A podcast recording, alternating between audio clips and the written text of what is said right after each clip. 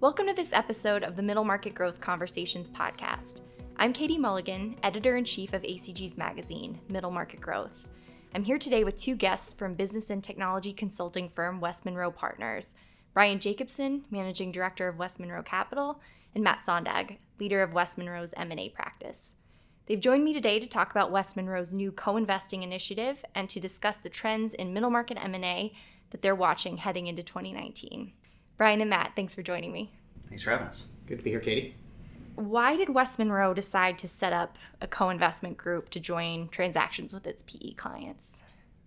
Yeah, good question, Katie. Um, you know, this was uh, this was something that was a couple of years in the making. So um, you know, it actually started with we got a lot of inquiries and questions from our clients to say, hey, would you guys be willing to co-invest here? We know that you guys are deep in, in technology and deep in operations, and we'd love to maybe have you guys have some skin in the game. So it started off uh, getting a number of inquiries from our clients mm. and kind of morphed from there, where, you know, six, eight years ago, we probably weren't in a position to do that. And then um, we really spent uh, about a year and a half actually taking some of that client feedback, but then also going out and I think we talked to about 30 plus clients to get their feedback on this idea and co-investing. And mm. I think we got overwhelming support um, from our clients in terms of the idea. And uh, so really it started there. We spent, like I said, about a year and a half doing uh, our own sort of due diligence uh, and talking to our clients and got great feedback. Um, I think a couple other things. I think we we as a firm we like the asset class um, relative to the other to the, to the hedge fund and to the other different asset classes out there. So we like that. Uh, we got great feedback, uh, and then also from a if you looked at our deal volume with M&A, we were, you know, last year we did 325 deals. Mm-hmm. So we were at the point uh, where we could be very, very uber selective in terms of our goal, at least initially, of doing eight to 10 deals. We're now at a point in a maturity where just based on seeing 325 deals where we can be uber uber selective and really raise our hand on those deals that we can that were set up to really drive value creation post close. Hmm. And it's one where it, it really allows the firm to align itself with the private equity clients in particular. So um, we get a unique look inside the business when you have these diligence teams inside of 325 assignments and companies throughout the year where you get a good view of the, the company and a way to add value. And I think I was a former uh, partner at a private equity firm, and when we had our uh, had somebody like West Monroe who wanted to co-invest, it was always a little bit of a stamp of credibility on our investments. But particularly if they're going to be doing a lot of work and value creation post closing, you love that they had a little skin in the game and were sort of betting on themselves to to help drive that value. And I think that's where the resonance came from the the private equity clients uh, to maybe having West Monroe come in as an investor with them. Brian, I understand you joined West Monroe to co-lead the new division, and, and Matt, you've been leading the firm's M&A practice. Can you talk about how your two roles will work together as part of West Monroe Capital? Maybe starting with you, Brian. Sure. Well, we're really joined at the hip. Mm-hmm. We're actually co-located, uh, sitting next to each other, and, and sort of involved because we can also, just from our perspective, if we can be helpful to the M&A practice, you know, we'd love to bring that experience that we've had on the investing side and and kind of play that role of a potential private equity partner that they're you know, client that they're working for of hey how would you think about this? sure. what are the questions that you would be asking? And so having that resource kind of in-house uh, i think has been uh, has been helpful and, and potentially impactful. And then we're just working together. I mean the, the firm is client service first and foremost. Mm-hmm. and the capital and the co-investing is just an outgrowth of that that service offering. So we're working with these guys and, and kind of always getting the feedback of, hey, how'd you like that one? Is that an interesting opportunity? What might you do for uh, post closing value creation? And so you know, there, I think we we probably feel like a broken record to the the team uh, in there saying, hey, so what are you, what are you going to do after closing yeah. on this one? Uh, is this a good one for us? That type of thing. Um, but I don't know if you had any other yeah, no, I, No, I think it's. Uh, I agree. If you look at the processes that we've set up internally for this, right, we've got to be able to move very fast. Um, the, the, timelines are, very fast. If you look at our processes, uh, we're as Brian said, we're, we're joined at the hip. Um, we're in constant communication on these deals. I think they do a great job of, of, um, of, holding us accountable in terms of the value creation play and making sure that that's real and and um, um, and so joined at the hip, working very closely together. And um, I know that um, our team, ever since we launched this about um, six, nine months ago, our team has really enjoyed working with Brian and his team in terms of um, on these deals, and um, it's been it's been great. It's been a home run. Sure. And you touched on this a little bit, but curious why now is the right time to embark on this strategy. You know, we hear a lot about how deals are really expensive right now, for example. Was that a consideration and, and how are you, how you're looking at the market and, and timing? Yeah, I think you know we're certainly well aware of, of where we sit uh, in this cycle, um, and I think it gets back to my earlier point in terms of just our deal volumes at the point where mm-hmm. um, where we can be very very selective in terms of raising our hand, um, and and we're being uh, very selective about it and and working very closely with our clients, and you know unlike some of the other uh, consulting companies that do this, or, or especially the law firms we're not just in a position where we say, hey, we want to, we think this this deal is interesting, and therefore we want to raise our hand and co-invest, right?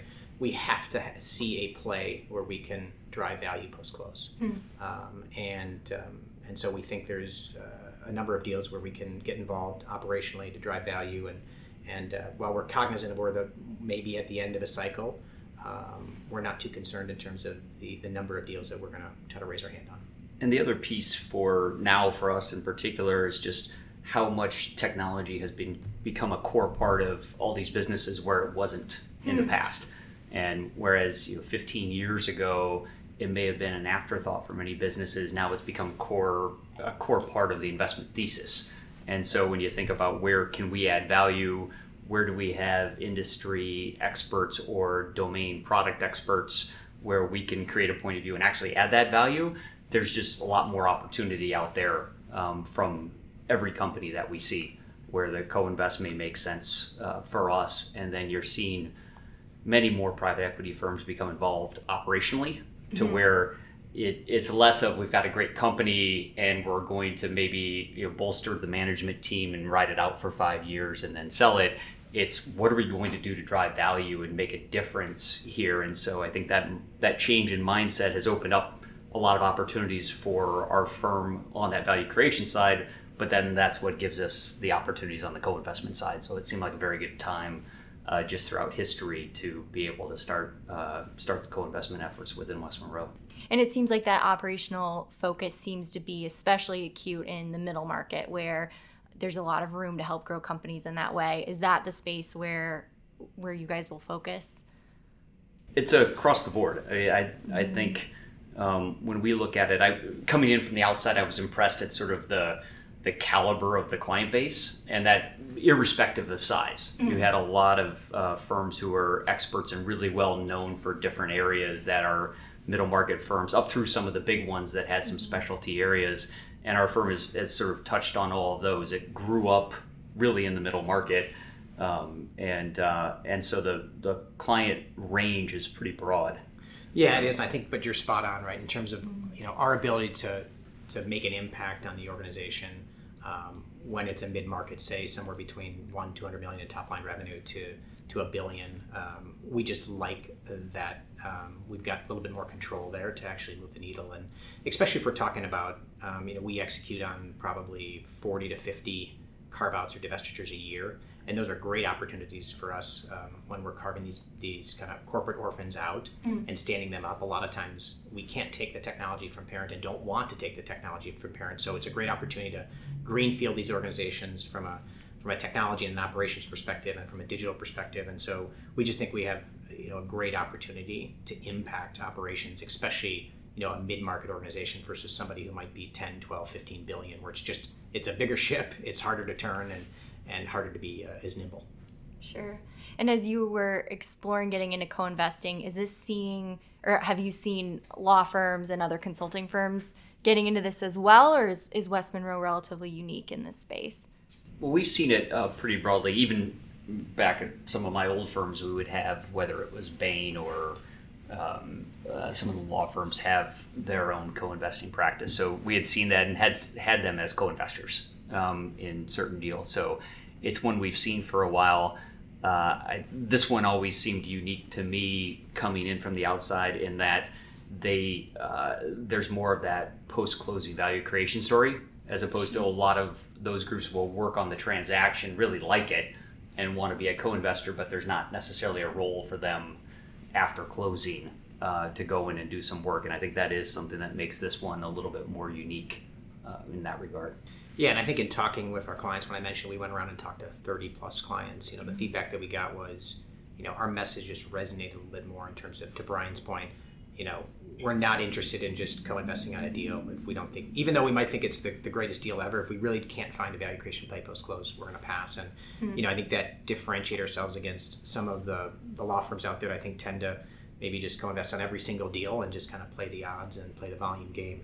Um, or we've we've even talked to some other or heard about some other consulting firms um, that do more strategy and, and advisory work, but don't, don't actually do implementation work. And I think where we're a little bit different is yes we can do the strategy and that work but also more importantly we can roll up the sleeves and do execution mm-hmm. so we, again we have a little bit more control over the value creation play and things like that mm-hmm. but certainly it's not a new concept right i mean no i think lots Bain of and, and, yeah. yeah this has been going on for yeah. 15 20 years so nothing necessarily new but we are um, very focused on the, the post-close value creation play and in terms of the types of investments that you're targeting, you spoke about the value creation and, and using that as a screen, but um, you know, can you talk more specifically about the types of deals you're looking to work on, and are there objectives outside of maybe pure returns that you're looking for? Perhaps building deeper relationships with PE clients, that type of thing. Yeah. So on the the types of deals, uh, again, they're all co-investments with private equity firms. So mm-hmm. we'll never lead a deal.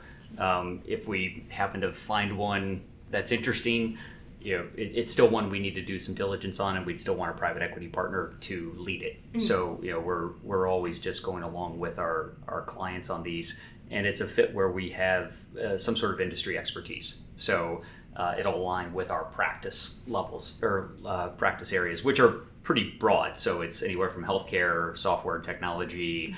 Uh, financial services, there's a big energy and utilities practice, and then consumer and industrial which covers almost every industry. so when, when we joke and list those out, it's pretty much everything but real yeah. estate yeah. Um, for the most part, where we have a lo- uh, some layer of expertise within the firm that we can tap into to get more insight onto uh, into an investment opportunity. Um, and again, it kind of always goes back to in terms of the types. Where do we have that value creation story? Mm. Um, and then I guess for the other reasons why we're doing it, there's a a number of those internally that I thought was pretty interesting looking at it from the outside. Um, that obviously the alignment with the private equity clients was one of the biggest drivers, and that really was the genesis of, uh, of how this all got going in the first place. Mm-hmm. But internally, there's a, such a big focus within West Monroe on the individuals and the team members at the firm. Mm. Uh, it's a high growth business, but uh, the reason why it can excel the way that it can is because they recruit the right people, retain them. Yeah, I, I every week I get a new email on winning the uh, best place to work award in some city around the the country. But there's a reason for it, and and there's a there's a focus on what can you do that's different and and bring people into the firm. Having this is another angle where for West Monroe Capital unlike some of the other partners funds that we've talked about at different firms, the um, everyone in the firm shares in the benefits of this. So even mm-hmm. people who just started out of undergrad a week ago are owners in the ESOP. Uh, so it's an employee oh, okay. owned ESOP where everyone here is actually has exposure to the private equity asset class, which is unique and different and one where you know, when you talk to people within the firm, they get pretty passionate about the fact of hey, this is different. Nobody else is doing this, and well, actually, I've got an investment in that, and so hmm. uh, it's another way to kind of motivate and retain um, really stellar people. Sure. So those internal stakeholders. Yeah, very big, and I think. Um, in fact, I had some conversations probably in the early days where a lot of our folks thought maybe it was just for the directors. Mm-hmm. Um, but it's it's not. This is uh, this is for everyone in the firm, and uh, which I think is great. The other thing I would add to um, kind of the inve- the investments that we're targeting, in addition to what Brian said, from an industry focus, right, where we can go in both operationally um, and from a strategy perspective, but also, you know, there are certain deals out there that we would probably gravitate more, and those are kind of the corporate carve outs mm. um, where we do, as I think I mentioned earlier, 40 to 50 of those a year. So um, certainly something that we're very comfortable with and, and know how to do those. So we certainly like those. Um, we'd also like kind of the add-on deals uh, from a hmm. merger perspective, especially more of the bigger kind of merger of equals, where uh, a big piece of the success of that investment kind of hinges on a successful merger of two big entities. And so we, mm-hmm. we like those as well to, to be able to go in and, and have some skin in the game. And switching gears a little bit, as West Monroe works with clients both on the consulting side and, and through co investing, what are you seeing in terms of trends that are impacting middle market M&A as we head into 2019? Yeah, so a couple things. One, um, you know, the I think I'll start on the fundraising side. I think this is um, the and Brian, you've said it before in terms of the, the haves and the have-nots with respect to fundraising. Those that have mm-hmm. a good track record and kind of done it before, uh, the fundraising has never been more favorable. Mm-hmm. So uh, I think if you talked to clients a couple of years ago, three, four years ago, they said, you know, hey, if, it, if you used to think it was, if you plan for a year, you know, it's going to take two years, or if you think it's a year and a half, it's going to be three years. And now we're seeing, uh, kind of for those halves, we're seeing it's about half the time um, to fundraise. So fundraising is up. What does that mean? A couple things. One, you've got um, the competition is even higher. You've got mm-hmm. more dry powder out there than ever before, which is driving some some very frothy um, valuations. Uh, it's also having impact on the actual transaction cycle. A number of times especially in the last 12, 18 months, where we're getting called on deals where it's like, hey, we're going to kind of skip the process and jump ahead, and we need to get all this analysis done in two weeks. Um, so it's um, cutting short the, the diligence timeline and, and things like that. Um, I think the other thing that we're seeing from a uh, market perspective is I think we're seeing larger funds come down market. So the search for value is is on. And um, so we're seeing larger funds that are saying, hey, I, I can't, uh, the market's super competitive and they're coming down market. And I think they're especially coming down market from two perspectives. One on software. So commercial oh. software products, uh, very hot space. Um, the annuity based business, our clients love that. Um, so we're seeing some very, very large funds that are coming down and buying 30, 40 million dollar businesses that I think two, three years ago they probably would not have been interested in. Mm. but but uh, so that we're seeing a lot. Um, and the other thing is we're seeing more companies that are interested in smaller add-ons. So again, something maybe two, three years ago they might not have been interested in, and it just isn't worth uh, the the juice isn't worth the squeeze in terms of going after some of the smaller deals. But now they're doing it just because the search for value is so tough. Mm-hmm. Um, and then I mentioned before, uh, from a carve out perspective, I think. Um, a lot of firms that just uh, like to stay away from carve outs. I think um, just based on the risk and, and kind of the capex required to execute that successfully, a lot of them just stayed away from and didn't touch it. And I think in the last 12, 18 months, um, more and more of my clients uh, and our clients within the firm are willing to do corporate carve outs and, um, mm. and go after these corporate orphans that they think there's a big value play there. Um, so those are some of the trends that, that we're seeing. Um, and then I think, as Brian touched on earlier, um, we're seeing more of our clients that are out there hiring operating partners to supplement their team internally to, again, get after the value creation play. And, and the days of financial reengineering reengineering are, are way over, mm-hmm. and um, they've got a. Um, and I think a lot of them probably differentiate themselves. And Brian, you could probably talk to this more, but a lot of firms maybe differentiated themselves in a sale process, saying, "Hey, we're going to buy the business, and we're going to kind of stay at, at arm's length and not really get involved. Let you run your business." And I think more and more of them are just getting involved operationally because um, you know they know that they've got to they've got to really add some operational value or they went through a very comp- competitive buying process and and paid a ton for this money and they got to go in there and figure out how they can can get that value on the back end so. Yeah and, and you're seeing i think more of a, a, process from the selling companies asking the private equity firms what are you going to do for me? Hmm. you know it's the management team saying well what resources are you going to bring? And uh, less of the you know maybe 15 20 years ago it was the are you going to stay out of my hair and let me go run my business? And now it's the well, what other resources do you bring? Mm-hmm. you know how are you going to help me get ahead in a competitive environment? So uh, i think that the companies are looking for that as well. And i think all that competition has also driven a little bit more specialization on the area of the private equity firms. Mm-hmm. so there aren't as many just generalist middle market firms out there anymore that don't have some sort of area of expertise sure. that in order to be you know if you have high valuations and competitive processes you need to be able to pick the right ones and you really need to know what you're doing before you walk into a deal uh, in a given area that if you're just learning an industry and a company for the first time you probably don't want to be the high bidder hmm. we've done a lot of uh, coverage of family offices recently and um, family buyers getting into sort of the private equity style investing and obviously they can hold for a long time are you seeing your private equity clients you know interested in potentially holding companies longer as a way to to compete in in this new environment where you have a more diverse range of buyers some of whom can hold on to companies for a long time?